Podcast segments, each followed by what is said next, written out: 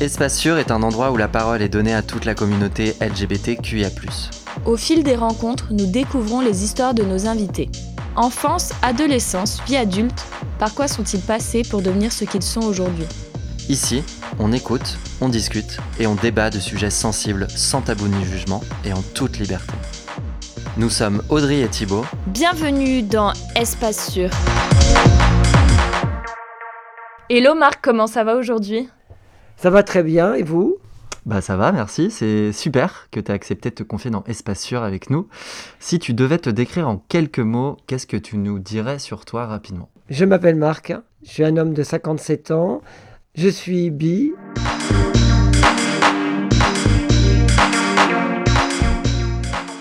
Raconte-nous ton enfance et adolescence, comment les as-tu vécues?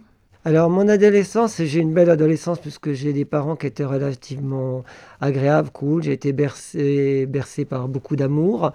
J'avais des frères et sœurs, avec un frère avec qui on se chamaillait beaucoup, plus proche de ma sœur qui était aînée, j'étais son petit frère. Bah, la vie était plutôt belle, même si on n'avait pas les moyens dans ma famille, on partait pas en vacances, mais euh, le principal c'est que j'avais beaucoup d'amour. T'étais dans quelle ville? Euh, j'étais à Dijon. Quels étaient tes obstacles à ce moment-là? Déjà, ça serait quand j'étais plus jeune, puisque j'ai très, très vite été attiré par tout ce qui était féminin.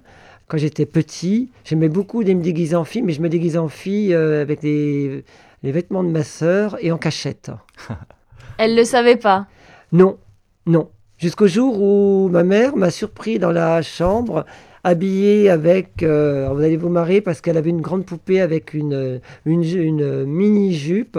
Et j'ai porté cette mini-jupe avec ses collants et ma mère m'a surpris. Et elle m'a trouvé vachement beau. Et, et déjà, ça, c'était la première liberté parce que du coup, euh, eh ben, je me suis euh, régulièrement, je me déguisais, euh, j'adorais jouer. Donc donc c'était en quelle année ça, juste pour ou alors, le problème, c'est que je suis vieux, donc du coup, maintenant, c'était. J'ai pas dit ça, Marc, attention. J'avais, oui, non, mais je suis réaliste. Suis réaliste. mais j'aime bien dire que je suis vieux parce qu'on me dit souvent que je fais pas mon âge, donc du coup. Je. Mais euh, euh, je, oh, je devais avoir peut-être euh, 10 ans. Et donc euh, même à cette époque, ta mère, elle te trouve beau, quoi. Oui, ouais. Et du coup, c'était déjà, ça, c'était la première liberté, c'est que j'adorais me déguiser en fille.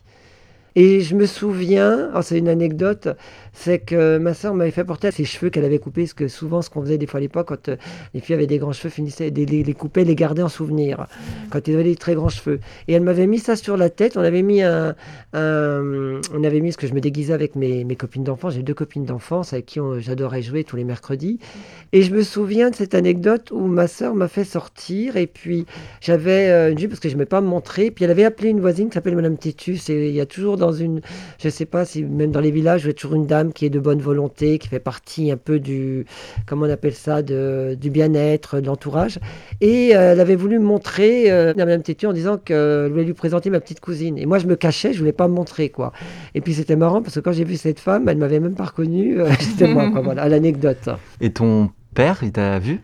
Ah ben mon père, euh, oui, oui, oui, travaillait dans un théâtre, je pense qu'il était, Ah. était machiniste, mais parce que tout n'était pas clair, euh, j'imagine, puisqu'il n'y avait pas l'homosexualité, qu'il n'y avait rien à voir, c'était sans doute ben, une bille de petit garçon qui se déguise en fille, comme il y en a beaucoup hein, qui le font. Quoi, je sais pas s'il y en a beaucoup qui le font, mais... Et ça se passait comment à l'école? Alors mon frère qui était une vraie peau de vache quand on était jeune, c'est que euh, on se bagarrait beaucoup et, et un jour il avait été dit, alors ça je remonte à plusieurs années après, c'était en CM2 où là euh, j'ai eu le premier harcèlement dans le sens où j'avais une, euh, une boîte euh, où je mettais des bijoux, euh, des choses pour me déguiser et mon frangin me disait quand quelqu'un venait, les copains venaient, me disaient ah mais euh, il a il se déguise, il a une boîte à bijoux et tout et je sais pas si ça a eu un impact à ce moment-là à l'école, mais je me souviens qu'en CM2, ça a pris des grosses proportions, parce qu'on m'appelait la pipelette à l'école. Et je ne veux pas vous raconter tous les détails, mais ça, ça m'avait beaucoup marqué. C'est que je me suis vu en sortant de l'école avoir, euh, peut-être, je sais plus s'ils étaient une dizaine, une quinzaine à sortir en me disant Oh la fille, euh, oh la pipelette. C'est vieux, hein, mais, mais ça, c'était la première fois où il y a eu le côté euh, assez brutal des choses, quoi. Primaire, ensuite tu vas au collège? Alors je vais au collège. C'était toujours à Dijon ou- Alors c'était à Dijon. Les gens devaient voir qu'il y avait quelque chose de différent. Jamais pendant les cours, il n'y a jamais eu de problème. Mais toujours eu des bandes, vous savez, dans les lycées qui vont agresser des fois les, les jeunes. J'ai des trous des fois de mémoire, mais je me souviens, j'arrivais euh, juste avant que la porte s'ouvre parce que j'avais peur de me faire agresser. Mais je ne savais pas pourquoi. Et tu t'étais jamais fait agresser euh, Non, jamais, jamais. Mais par contre, il y avait un type qui était arrivé vers moi, je il s'appelait Lazare. Et il était venu vers moi, il connaissait la bande et il m'avait dit euh, si euh, pour être tranquille, donc c'est comme mon père, il savait qu'il avait un magasin de brocante et il était collectionneur de timbres qu'il vendait. Puis il m'avait demandé en échange de lui donner des timbres, de me protéger. Ah oui, ok, euh, Comme en prison, ouais. quoi. Ouais, ouais, tout à fait. Donc, du Il faisait coup, du euh, chantage. il faisait du chantage. Et du coup, j'ai piqué euh, dans le magasin de mon père, mais moi j'étais risée parce que comme il avait des trucs pour les enfants, des trucs qui valaient pratiquement rien, ça devait être peut-être des enveloppes avec des timbres de à 50 centimes dedans, il n'y avait rien. Et je me souviens que ça arrivait trois fois de lui euh, avoir donné. Tu lui as dit à ton père que t'avais volé euh, Non, jamais, euh, j'en ai jamais parlé. Par contre, mon frangin, lui, je sais que s'il avait su ça, il serait venu me défendre avec ses bandes de potes. Mais comme j'avais peur de répercussions, euh, j'ai euh, j'ai rien dit. Et il y avait cette prof que j'adorais et j'avais envie de lui dire, vous savez, je subis ça et j'ai jamais, euh, j'ai jamais fait. Et est-ce qu'il te protégeait pour de vrai?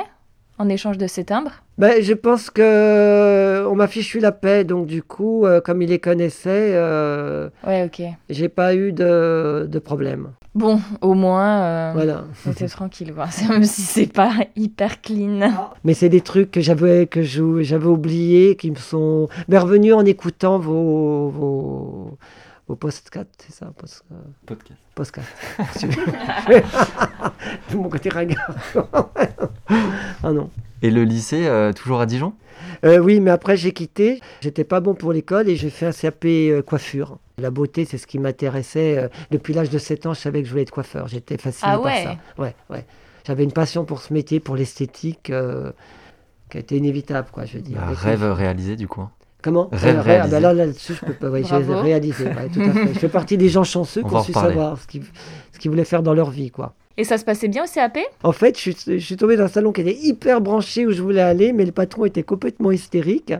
Euh, j'ai fait des très grosses allergies euh, à ce moment-là, au bout d'un an. Donc, on m'a dit qu'il fallait que j'arrête la coiffure. Un produit de beauté? Ouais, produit Ah ouais. déjà les Putain, produits, les colorants. Euh, on m'annonce que bah, il fallait que je quitte le métier. Et comme mon métier c'était ça toute ma vie, je me voyais pas faire autre chose. Et donc je me suis dit, le seul moyen c'est de faire de la coiffure homme qui m'intéresse absolument pas. Mais on m'a toujours dit qu'en faisant de la coiffure homme, en connaissant les techniques, comment dire, à l'époque, parce que maintenant. Les coiffeurs deviennent tous mixtes. Mais à l'époque, si on commençait par la coiffure homme, on devenait des très bons coiffeurs parce que la coupe homme était plus importante au niveau des. Et donc, je me suis retrouvé dans un salon le plus ringard qu'on puisse y avoir. Parce que, à l'époque, soit étiez dans des salons un peu chics, mais il n'y a pas beaucoup sur Dijon. Beau gars, un Corse, je me souviens. Et puis le patron qui était complètement ringard.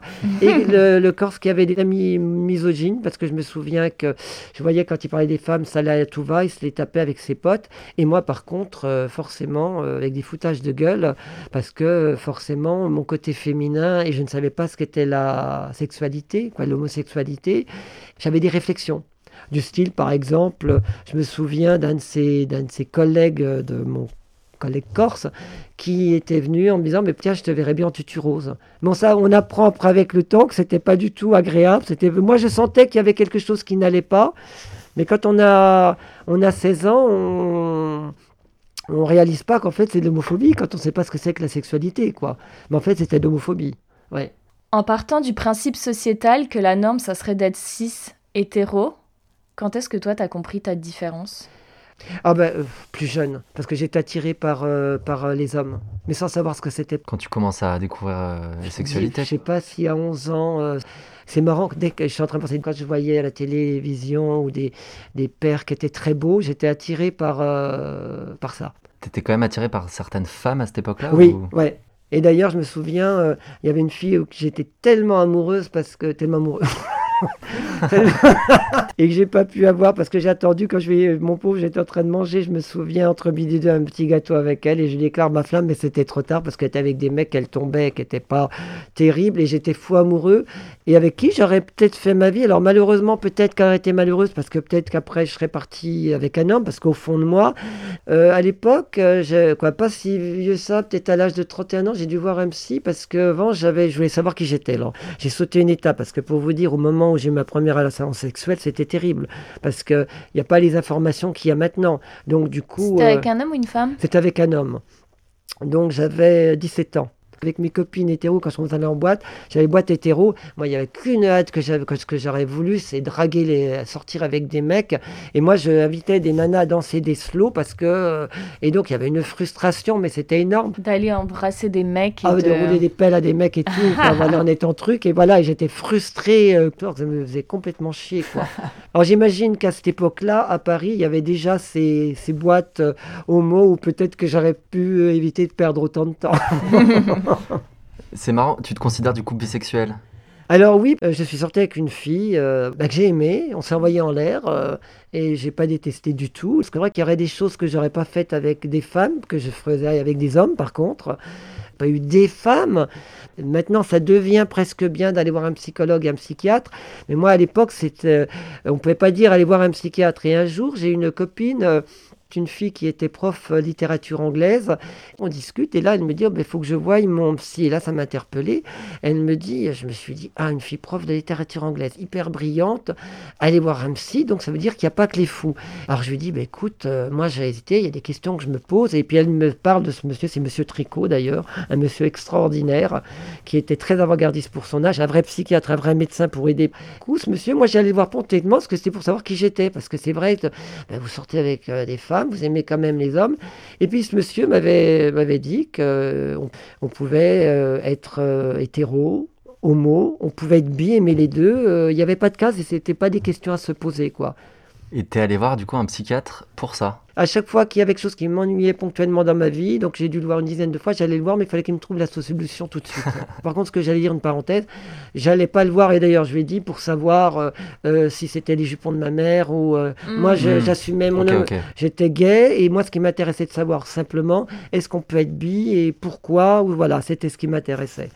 Qui est la première célébrité sur laquelle tu as fantasmé? Alors, ah bah, ça n'était alors c'est vieux ce film, et qui je trouvais, c'était Claude Brasseur jeune, parce que j'étais, il était plus jeune hein, dans Vidoc. C'était un homme. C'était un homme. Il n'y a pas de femme du coup? Ah non, non, non. Donc Claude Brasseur. Alors il y en avait un autre, si. Alors, il y en a un que j'adorais, c'était que je trouvais divinement beau.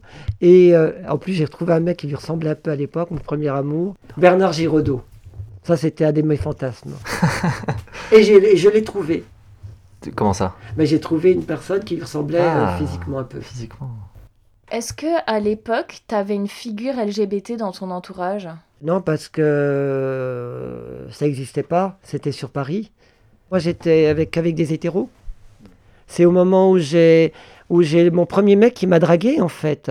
Le premier mec dans une boîte hétéro, d'ailleurs, à l'âge de 17 ans. Et c'est là, sinon je ne connaissais pas. C'est pour ça que c'était même euh, pesant, parce que c'était pas ma vie, quoi. Si tu pouvais donner à l'heure actuelle un conseil au petit Marc que tu étais, qu'est-ce que tu lui dirais? Ben, Je dirais que, oui, si ce qui est important, je me suis emmerdé avec tellement de choses, des, tellement de complexes, mais ça, ça serait difficile parce que euh, si je devais retourner en arrière dans la même situation, euh, euh, ça aurait été d'aller voir MC beaucoup plus tôt.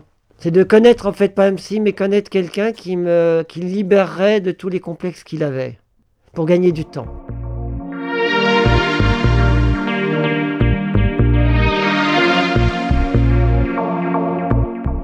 Est-ce que tu as fait un coming out ou des coming out et comment se sont-ils déroulés? Ah, J'en ai fait un avec mes parents.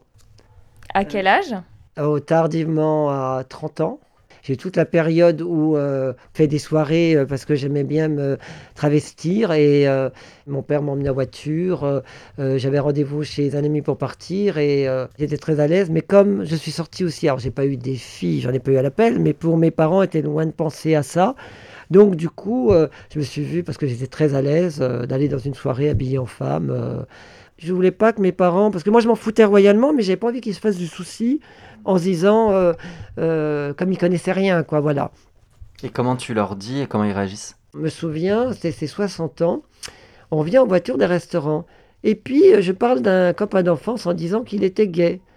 Je sais plus de quoi on a parlé. Et maman me dit, dans la voiture, ah, mais il est gay? Ah ben, alors là, c'est ce qui m'a surpris. Elle me dit, c'est très bien chez les autres. Et là, je Hmm. me suis dit, je là, il y a un truc qui va pas.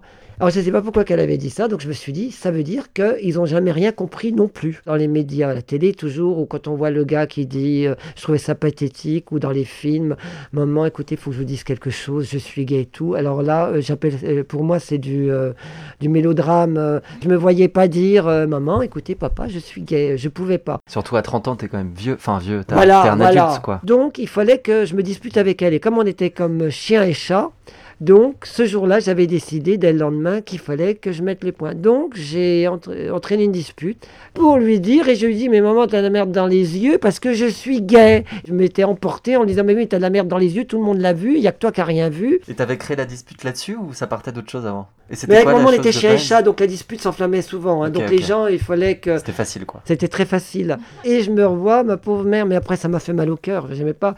Et j'ai dit, écoute, maman, c'est comme ça. Bon, on n'en a plus parlé. Et le lendemain matin, j'ai ma copine infirmière qui passe. Moi, j'étais la, la, chambre donnait dans la cuisine. Il y avait trois marches pour monter. Moi, j'étais dans la chambre, la porte était entrouverte, et j'entends ma copine infirmière qui était un peu grandole et qui dit, euh, elle l'appelait maman. C'est une fille qui n'avait pas de, parents, elle avait été adoptée, et donc elle appelait, elle bien maman, elle l'appelait maman. Oh maman, mais vous savez, elle dit, euh, j'entends, ça passera. Oh, j'ai ouvert la porte et je lui dis, ah non, j'ai fait. Estelle, arrête tout, pardon. Même ta pote, elle, te- elle dit ça à ta mère. Oui, j'ouvre la porte, ça suffit Estelle, j'ai tout dit à maman, c'est pas la peine, va pas lui mettre des idées dans la tête parce que c'est pas la peine, c'est non-retour. Alors elle la regarde, dépitée, elle lui dit, mais voyez maman, de toute façon, vaut mieux, il est gay, il est comme ça, il est heureux, il faut l'accepter comme ça. Puis ça s'est terminé là-dessus. Par contre, j'ai pas abordé le sujet avec mon père. Jamais? Non, il y a un côté tabou parce que c'est difficile de dire à son père Ah, Papa, je suis gay. Quoi, je veux dire, euh, en une petite chose. euh, euh, et puis de dire Je, je m'envoyais en l'air, je, baisais avec des mecs. je suis un peu vulgaire, mais c'est un peu ça. Avec son père, il y a un côté un peu hétéro et, et j'estimais que c'était mon. Jardin secret, quoi. Voilà, et je voulais que ça se fasse tout seul. D'ailleurs, encore maintenant, on ne devrait pas dire Je suis gay. je- On devrait, on dit pas je suis hétéro. hein. J'ai toujours entendu dire un hétéro va dire bah, je, maman je suis hétéro quoi. Je veux dire. Et en fait, ce qui s'est passé, alors ça c'est une autre histoire, c'est que je tombe sur un premier amour euh, complètement fou à Paris. J'étais redescendu en Bourgogne parce que j'allais très mal. Je suis tombé sur un pervers narcissique. Il y a des étapes, hein, parce que je l'avais emmené à la maison, mais en tant qu'ami, je savais pas que c'était mon petit copain. Donc même si on s'envoyait en l'air euh, le soir dans la chambre. Et euh, le jour de la déprime où je suis descendu spécialement à Dijon pour voir un coup Monsieur Tricot pour qu'il me secoue un peu, euh, j'étais dans les escaliers et je dis à maman euh, c'est fini avec un tel. Et là mon père est arrivé dans la, la cuisine et il m'a dit Ah, ben, c'est dommage parce que euh, il était, il avait l'air bien. Et là j'ai compris que le message était passé sans le savoir. Et là c'est bien. Ah ouais, ouais, ouais. Le mec dont tu parles, donc c'était à 17 ans, c'est ça? 17 ans. C'était le premier mec que t'as eu Ouais, et avec ouais, qui t'as eu une relation sexuelle. ouais, ouais, ouais, Alors, ouais. c'était comment? Euh, oh, C'était complètement dingue. Euh, J'ai sauté dessus, on était dans une voiture. Euh, ah ta oui, première expérience sexuelle dans une voiture. dans une voiture. Oh là là. Alors c'est ça qui était incroyable. On se retrouve dans une boîte en banlieue dijonnais, on dirait banlieue dijonnais, qu'en pleine campagne. Là j'étais avec une copine et d'un seul coup, euh, il y a un mec qui est venu, qu'on a rencontré dans la boîte. Puis en fait, euh, il a bien vu, donc il m'a, il m'a, comment on appelle ça euh, Attrapé, chopé. chopé, euh, voilà. Et, mais sans le savoir, il est venu vers nous et puis on a passé la soirée. Ensuite, on est rentré, il nous a raccompagnés en voiture. Et alors, il y a un trou de mémoire, je ne sais plus comment il a réussi à avoir mon adresse. Parce que deux jours après, parce qu'il m'a dit, euh, il faudrait qu'on se revoie. Donc, il n'y avait pas les portables, il n'y a que le téléphone. Et il m'a dit, il faudrait qu'on se voit, mais je pensais, je pensais pas qu'il me draguait. Très beau garçon qui ressemblait un peu. euh, il y avait un côté Giraudot, je trouvais. C'était une Et- boîte hétéro. Hein. Une boîte hétéro. Et je me souviens que deux jours après, il y a un mec qui vient chez moi à la maison et qui vient me voir. J'ouvre la porte et c'était lui. Et j'étais abasourdi. Il me dit euh, Tu veux faire un tour On y va. Il y avait tes parents chez toi? Ouais. Ils sont pas tombés sur lui? Euh, si, si, mais il savait pas ce que c'était. Parce que même moi, puisque je savais pas qu'il venait me draguer. Je savais pas que c'était euh, que ça allait devenir mon mec. Et t'avais Donc, quand même euh, une arrière-pensée, toi, ou pas du Mais tout pas du tout. Et là, le- on va faire un tour en voiture, je me souviens. Et en fait, lui, il le savait. C'était un vrai rapace. hein. Il le savait, ce qu'il venait chercher.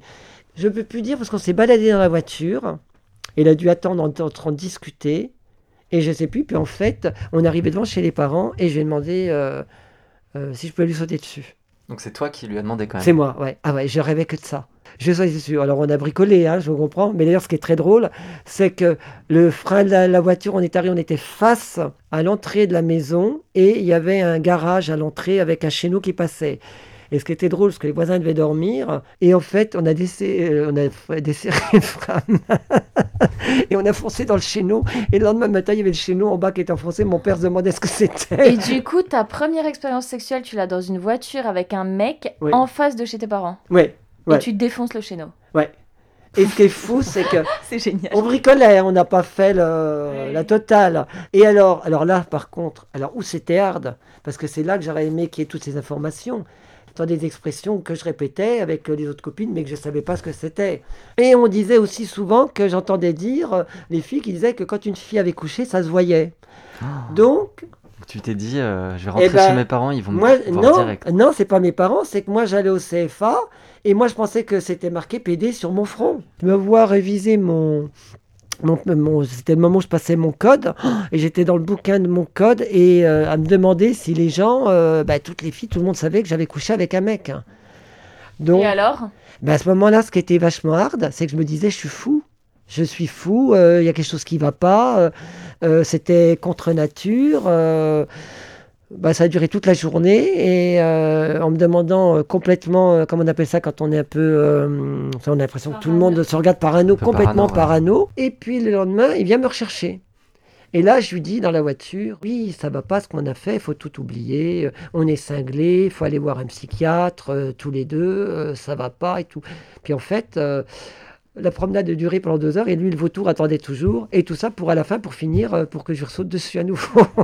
Ben, c'est vrai. Et t'en parles à quelqu'un de ce qui se passe? À une pote, famille non, ou pas ben non, parce qu'il y avait avec lui. Puis en plus, après, on avait d'ailleurs chacun nos copines. Lui, il avait une copine et on, euh, on a, la journée était avec nos copines et le soir, on était ensemble. Mais ça n'a pas duré longtemps. Et tu présentais ces copines-là à tes, à tes parents comme étant euh, ta petite copine? Ah ben celle qui avait, oui, bien sûr, ouais, ouais, ouais. La fille qui avait eu quand j'ai rencontré euh, le premier, on va dire le comme premier coup de foudre, euh, on s'était juste des embrassades, il n'y avait pas de coucherie. Donc du coup, j'avais peut-être moins de scrupules parce que j'ai, par contre, j'ai toujours respecté quand je sortais avec, quand je suis avec une fille, je mélangeais pas les deux. J'avais un respect. Donc ça, tout ça, c'était entre tes 17-18 ans. Et à Voilà. 18 ans, tu vas à l'armée. Voilà, je vais à l'armée, je vais, euh, euh, je vais dans la marine. Quand je suis arrivé sur le bateau, j'étais coiffeur. J'avais plusieurs postes, mais je vous évite les, les... Coiffeur à l'armée du coup. Coiffeur, voilà. Et en plus de ça, j'étais à la veille. À la veille, ce qu'on appelle quand le bateau est en mer, euh, le bateau marche jour et nuit. Donc, on, surtout, moi, j'étais à la veille au-dessus de la passerelle avec des jumelles et avec des deux engagés, que chacun a des postes stratégiques. Donc, moi, j'ai plus de boulot que les autres parce que de temps en temps, il fallait couper les cheveux des mecs et j'avais mon petit salon de coiffure. Je sens qu'il s'est passé des trucs, je sais pas, mais. Alors, c'est ça qui est dommage à mon grand regret. Oh. Parce que ce qui s'est passé, si, Marc, si, j'aurais euh. pu faire un carnage, pas un carnage, mais parce que ce qui se passe, c'est que j'étais coincé. Et moi, j'allais avec les copains et des fois même les gardiens qui m'aimaient bien, euh, on allait dans les bars entraîneuses, j'allais faire danser les entraîneuses. Les bars entraîneuses. Entraîneuses, Euh, oui, C'est parce quoi, que ça ce sont des filles qui se font payer pour, euh, qui font boire les mecs, et je pense qu'il y avait peut-être des fois plus.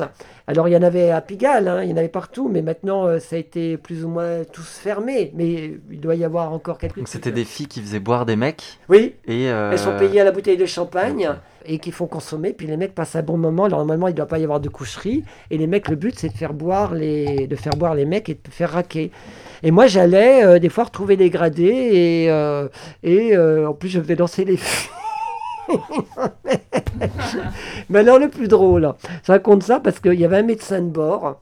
Il me paraissait bizarre, je me souviens, on aurait dit qu'il était habillé, euh, il était coiffé comme à l'époque de Napoléon avec ses crans, euh, il était blond, il avait des moustaches, et il avait sa, ses bagues, et euh, alors il avait des grands ongles, et euh, une chevalière, et je me souviens, euh, il faisait très Ginette, hein, que s'appelle Ginette, mais très sympathique, c'était le médecin de bord, il y avait 250 hommes à bord, je me disais, oh là, c'est bizarre, c'est un hétéro, mais qu'est-ce qui fait un peu euh, Ginette, quoi? J'appelle ça des Ginettes. hein, je. Il y avait des mecs, euh, pas des, mais il y en avait euh, trois ou quatre qui me plaisaient bien. Toi, personne ne savait. Hein. Enfin, non, ah bah, si, se doutait parce que moi j'étais très à l'aise. Il y a un gradé, je me souviens, c'était le boulanger à la fin de la de, l'année. On était au large du Liban et le, le gars avait fait, euh, il m'avait fait sortir parce qu'il m'appelait Michou. Et le mec m'appelait Michou, il me dit Oh, mais tu connais pas Michou euh, et, tiens, et je sais pas ce que c'était, puis il m'a jamais dit euh, Ce sont des, des, des, gars qui se travestissent, qui font un spectacle, mais donc il, devait, il savait, il s'en doutait. Et puis d'ailleurs, un jour, m'a, il m'a fabriqué, il m'a fait une énorme bite en pain avec les boules. En fait, précurseur de ce qu'il y avait dans le, dans le marais. Un truc, il faisait 1m50 avec des deux grosses miches. Et euh, moi, je me revois dans l'arrivée vers mes collègues parce qu'il y avait une, comment dire, la, la, la mini-salle où on allait déjeuner.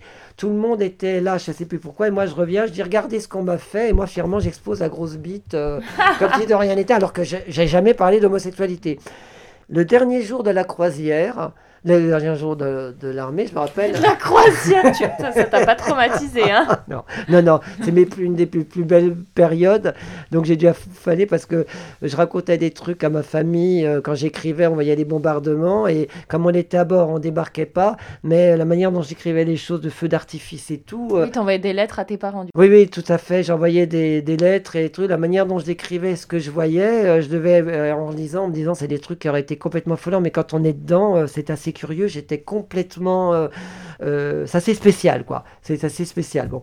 Et, euh, mais c'était une de mes plus belles périodes, il y avait une fraternité, franchement, je me suis vraiment bien éclaté. Et donc, le dernier soir, il y avait des engagés qui m'aimaient bien.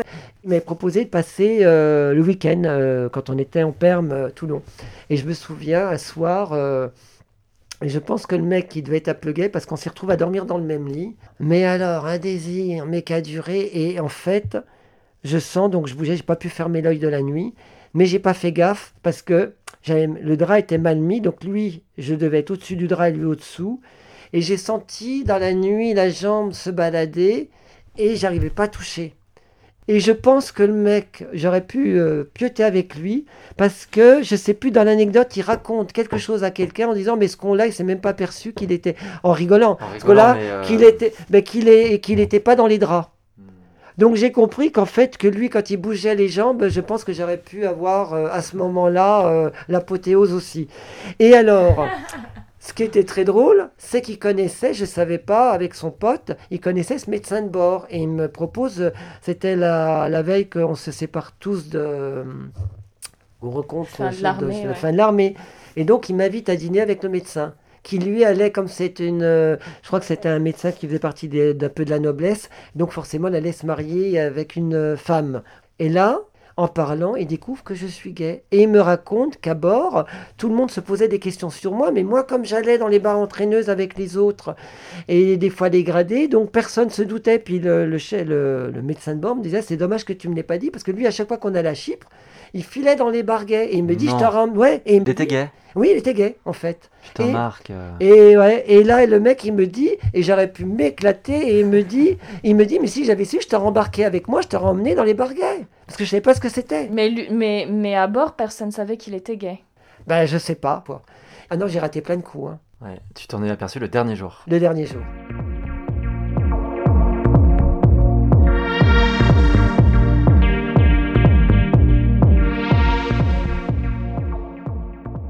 Alors Marc, tu finis du coup l'armée. Qu'est-ce qui se passe? Tu rentres chez tes parents ou tu vas à Paris euh, Non, non, non, je rentre. Euh, je voulais rester dans le sud, mais comme j'ai pas fini ma formation euh, de coiffeur, puisqu'on m'avait dit, alors c'est pareil. Dans le sud? Bah oui, parce que j'étais à Toulon dans la marine. Ah, ok. À cette époque-là, quoi, pour l'armée. Je, suis parti à Toulon. Et euh, là, j'avais fait, j'avais un réseau d'amis et je me sentais super bien. Donc, on m'avait dit que justement, à propos de la coiffure, qu'avec la puberté, ça passerait, que je pourrais ne plus être allergique. Donc, moi, ce que je rêvais de faire, ah oui, c'était de refaire de la, la, coiffure femme. Et donc, il fallait que je finisse. Donc, je suis remonté donc, à Dijon et puis euh, j'ai euh, cherché un salon de coiffure qui accepterait de finir ma formation. Les choses qui s'est passé. C'est salon hyper branché pour l'époque, patron aussi complètement hystérique. J'ai oublié aussi une anecdote parce que j'ai un de mes copains d'enfance aussi qui avait sa sœur qui avait un appartement. Et donc de temps en temps, euh, on montait à Paris. Et puis on sortait, euh, donc je suis monté entre, c'est dans les années 83, après les années 83, on avait passé même une semaine à Paris euh, dans l'appartement de sa sœur. Et euh, on allait ce qu'on appelait au Broadside, euh, c'était à côté euh, anciennement Banana Café, c'était des boîtes, je me rappelle qu'elle était absolument géniale, il y avait des backrooms partout, par contre moi j'y allais pas, parce que pour moi je trouvais ça sale, quoi. je veux dire baiser, quoi. aller s'envoyer en l'air sans voir les gens, c'était pas dans mon... s'envoyer plusieurs mecs, je savais ce qui se passait, c'était pas mon truc. Mais je me dis, d'un autre côté, c'est un coup de chance que je veux dire que j'aimais pas ça.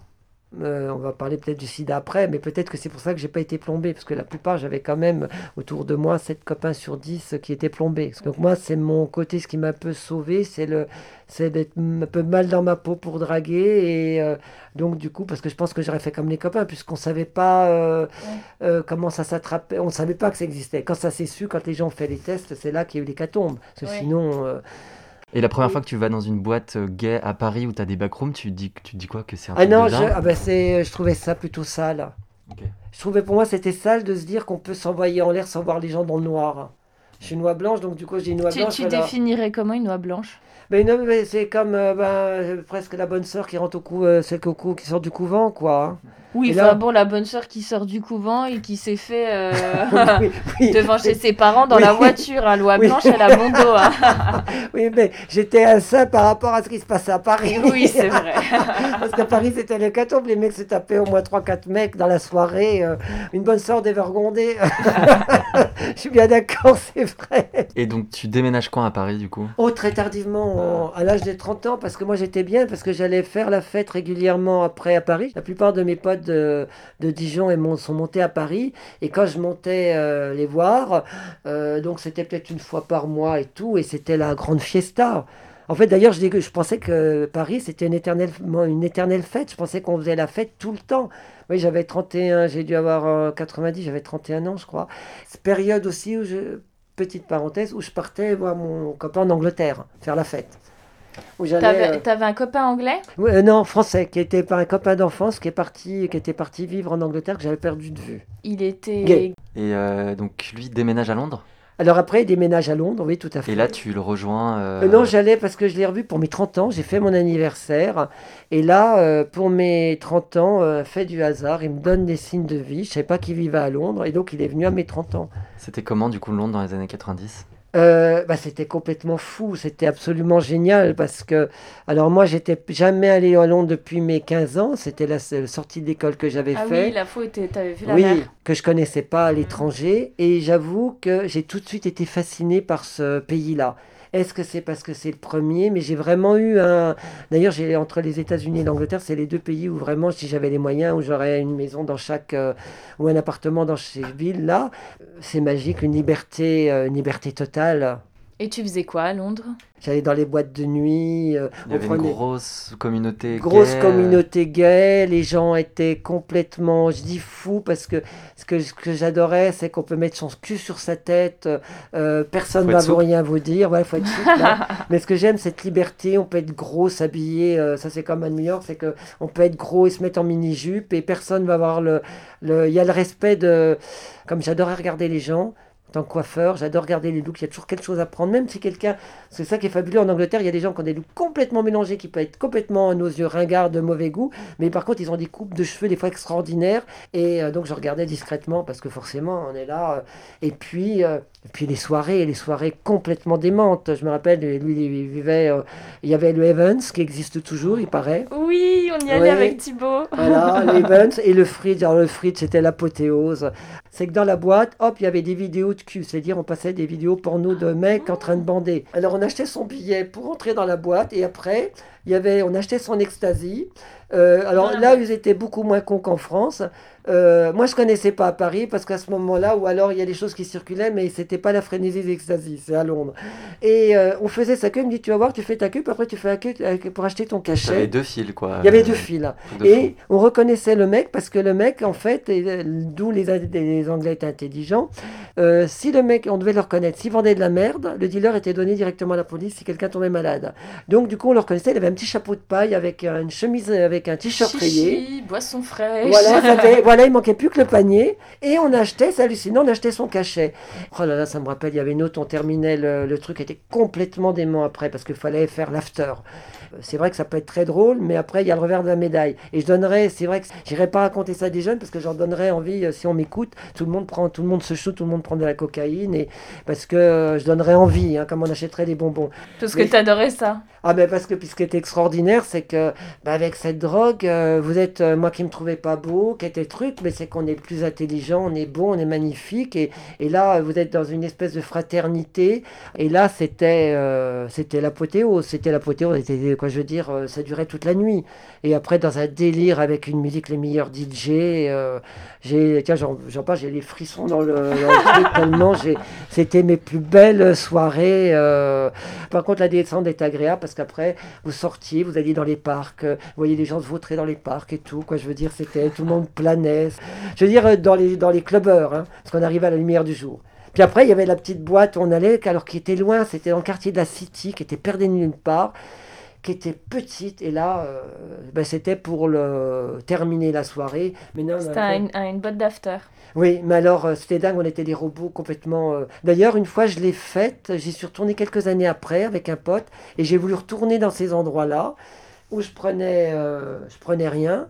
Et là, je me suis retrouvé au frites et je me suis dit, on a tenu euh, dedans, mais une demi-heure, c'est pas possible. Donc là, quand toi t'es arrivé, euh, quand t'es sorti de l'armée, t'es arrivé à Paris, Londres, etc., c'était les années SIDA, c'est ça? Peut-être le fait que je me, j'étais euh, aussi, j'étais pas sûr de moi, donc je draguais pas facilement. Je me trouvais moche.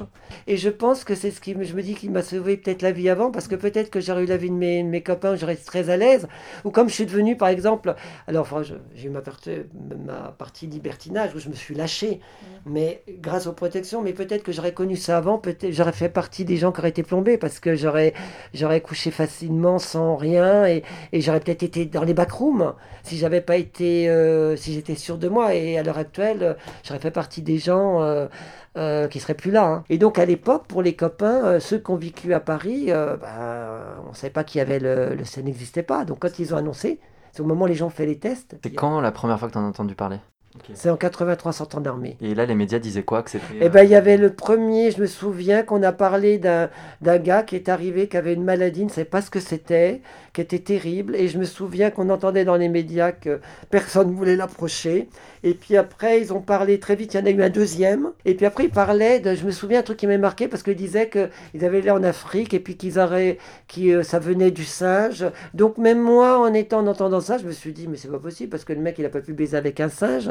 Mais non, mais c'est vrai que c'était complètement dingue parce qu'il disait ça. Donc là, en gros, vous entendez parler euh, du, du VIH pour les premières fois et tout le monde va se faire dépister. Et là, en gros, les nouvelles tombent, il y a plein Ah de ben, tes amis qui l'ont. ah ben, Et vous vivez comment euh, c'est passé un moment où c'était vraiment l'hécatombe. Et c'est vrai que quand on allait dans les barguets, les gens de mon âge, 57 ans, vous en voyez plus, il n'y en avait plus beaucoup. Il n'y avait qu'une, euh, que du jeunisme parce que c'était l'hécatombe. Les gens partaient. et c'est vrai que je me suis retrouvé des fois dans les boîtes montées à Paris. Eh bien, il n'y avait plus beaucoup de, de personnes de mon âge. Ouais, T'as perdu des proches? Tous mes proches, euh, dans ceux qui l'avaient, euh, les traitements ont bien marché. Donc je pense que ça faisait la, la, la génération peut- peut-être récente et qui était moins par rapport aux anciens qui ont dû avoir la maladie entre eux, en eux depuis plus longtemps et qui les traitements ont bien marché, qui sont toujours en vie. T'es jeune, t'avais moins de 30 ans. J'avais moins de 30 ans. Et euh, où les résultats euh, marchaient plutôt bien, parce que maintenant, les gens sont moins malades. Mais quand ils ont sorti la trithérapie, par exemple, ça fonctionne. Moi, j'ai un copain, par exemple, qui travaillait, on travaillait ensemble, qui s'est vu faire sur lui en faisant du vélo pour rentrer chez lui, hein, parce que c'est la trithérapie qui, euh, qui entraînait... euh, par contre, on a une personne qu'on connaît qui était plus âgée, à l'époque avait 45 ans, et qui est décédée du sida, qui le traitement, euh, euh, c'était trop tard, n'a pas marché, est décédé. Ça, c'est une des personnes que je connais. Par contre, on a eu des autres amis, par connaissance aussi, euh, qui le traitement n'a pas marché, et, et hélas, qui sont partis, euh, qu'on adorait. Tu nous as parlé d'une période libertine. Oui, Alors, oui, oh ben là, ben en fait parce que j'étais un peu coincé quand même, c'était pas forcément facile. Et puis euh, je vais ce pote à Amsterdam une fois, et moi je déteste quand je vais en boîte de nuit. Je détestais être tout seul. Fallait toujours être avec des potes. Même quand je vais draguer, aller dans un bar tout seul, par exemple, faut savoir que je suis quelqu'un qui aime pas discuter. Euh, Alors ça, c'est quoi? Ça me paraît bizarre quand même, hein Ouais, c'est vrai. on va à Amsterdam et ce pote me laisse, on va danser sur la piste au bout de deux minutes. euh, Lui, il me lâche, il part, je me retrouve comme un con. Et là, il y avait, euh, il y avait un, un background, mais qui était, mais qui était bien. Et lui est monté, donc moi je suis monté. Mais la manière dont c'était fait, c'était très agréable parce qu'il y avait des cabines et tout. Et là, c'était le, bah, la liberté totale. Donc tu découvres ça à Amsterdam et après tu rentres à Paris et là. Mais quand je vais à Paris, euh, bah, j'avais plus de scrupules nulle part. Et puis, euh, j'ai profité. Mais euh, en plus, comme je travaillais dans le milieu de la nuit, euh, bah, je pensais. c'est marrant, je pensais plus aller baiser que d'aller danser. Oui, alors j'ai travaillé dans un sauna gay. Ben, j'étais, je donnais les serviettes, j'étais à l'accueil, euh, on faisait des croque-monsieur, euh, il y avait un bar, on était au bar. Je faisais aussi autre chose, hein, parce que j'ai un autre euh, métier, la T'avais coiffure. avais ton salon en parallèle? Non, pas encore. Non, non, non. Ah. Non, non, parce que j'étais allergique, donc je faisais plusieurs jobs à la fois, mais j'adorais ça. J'allais faire des extras, euh, des fois j'étais des- pour aider des amis, parce que le travail de salon me manquait, d'être en contact avec les, les gens. Puis je- ça m'a per- permis de savoir si j'étais toujours allergique ou pas. Et, euh, et j'aimais- et j'adorais cette vie. hein. J'ai fait ça pendant pas mal de temps. Il hein. n'y avait toujours pas internet, les téléphones portables, les applis. Du coup, Alors, t'avais quoi? T'avais euh, les saunas. S'il y avait le téléphone, puisque le téléphone portable, Ok. Euh, mais euh, il n'y avait pas Grinder. Pas Grindr, ouais. Voilà. c'était quoi? C'était les saunas, les bars Les bars, euh, les- Les saunas, les bars, euh, les saunas et les bars. Mais je sais pas si j'aurais aimé, franchement, si j'aurais aimé Grinder.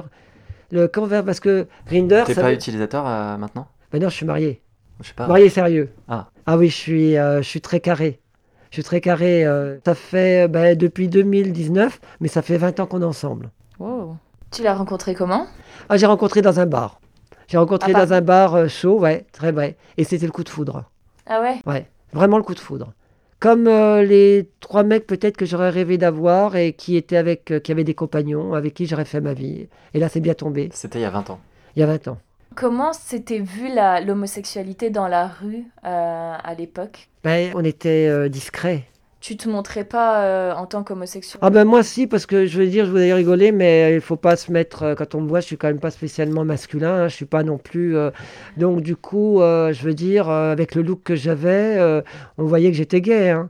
Donc, euh, mais c'est marrant, je me suis jamais pris d'insultes. Et est-ce qu'à l'époque, tu pouvais tenir la main d'un copain dans la rue? J'ai pas connu les groupes euh, extrême droite qu'il y avait, ça devait être, c'était très chaud. C'est en 84 que c'est, euh, comment il s'appelle, le- c'est le président, le, truc qu'il a fait bien, c'est lui qui a retiré l'homosexualité comme une maladie. C'est Mitterrand et c'est lui, donc c'est pas si vieux que ça. Donc à l'époque, peut-être se donner la main, je sais pas, parce qu'à ce moment-là, euh, c'était, euh, euh, il fallait être dans le Marais, dans les, dans certains quartiers. Donc peut-être que ça aurait été, euh, je sais pas. Franchement, là, je, il faudrait voir quelqu'un qui a vécu ces périodes-là. Et... Mais je crois qu'on se donnait pas la main comme ça, je crois pas. Ce qui est pas pardonnable, c'est qu'à l'heure actuelle, à la manière dont on vit, où on a cette liberté, il y a qu'à voir même avec le mariage ce que ça a provoqué, quoi. Les parents qui ont foutu leurs enfants dehors, c'est inadmissible, ça devrait pas exister. Et finalement, ton allergie a fini par passer et t'as ouvert ton salon de coiffure. Et j'ai réussi en, ouais, ouais, il y a, ça va faire 12 ans. 12 ans maintenant, et voilà, j'ai fait la boucle. le- quand je veux dire, ce que je rêvais d'avoir, c'est d'avoir mon, mon salon, euh, mon salon de coiffure, trouver l'amour. C'est quoi la dernière photo qu'il y a sur ton portable que t'as prise? Oh, bah alors, c'est pas original, c'est la photo d'une cliente. Ah, ok. C'est ses cheveux. Elle est pas originale, la cliente, donc c'est pas sympa ça. hein. la photo, la photo. Oui. non, ça pourrait être plus drôle. Mais c'est professionnel. Parle-nous de ce dont tu es le plus fier. Ah, c'est mon mariage. C'est une concrétisation. euh, c'est un très beau cadeau de la vie, là. Au bout de 20 ans, de- et puis cette merveilleuse fête avec les amis. euh, Marc, pourquoi t'as accepté de participer à Espace Sûr? Ben, je, je trouve que, bon, si ça peut permettre d'apporter quelque chose euh, sur euh, ma vie de gay, euh, comme je rigole toujours en tant que vieux gay, et si ça apporte un plus pour des gens, parce que moi je vois que dans votre postcard, j'ai entendu des choses qui m'ont rappelé des souvenirs. Et donc, du coup, euh, je me suis dit, c'est bien pour des jeunes, euh, euh, s'ils entendent certaines choses vécues, même par des plus vieux, si ça peut apporter quelque chose. euh, voilà, et ceux qui auront, par exemple, des scrupules de s'envoyer en l'air, ils en auront encore moins, quoi. Tu ferais un très bon psychiatre. Toutes ces oies blanches, comme tu dis. Voilà, tout à fait. Et euh, si tu devais faire passer un message aux personnes qui nous écoutent, qu'est-ce que tu leur dirais? Ce qui est très important, surtout s'ils arrivent à être très bien dans leur pompe, c'est-à-dire d'assumer qui ils sont. Euh, comme on dit, on tout le monde le dit, on n'a pas honte d'être avoir gay, on n'a rien à prouver. C'est de, de foncer, de Ce qui est ça, c'est difficile, c'est de pas s'occuper, et surtout, c'est pas de s'occuper du jugement des gens. Merci Marc d'avoir participé à Espace Sûr. C'était un réel plaisir d'échanger avec toi. J'allais vous dire la même chose. Merci beaucoup, Marc. Merci à vous deux. À bientôt. À bientôt. Bisous.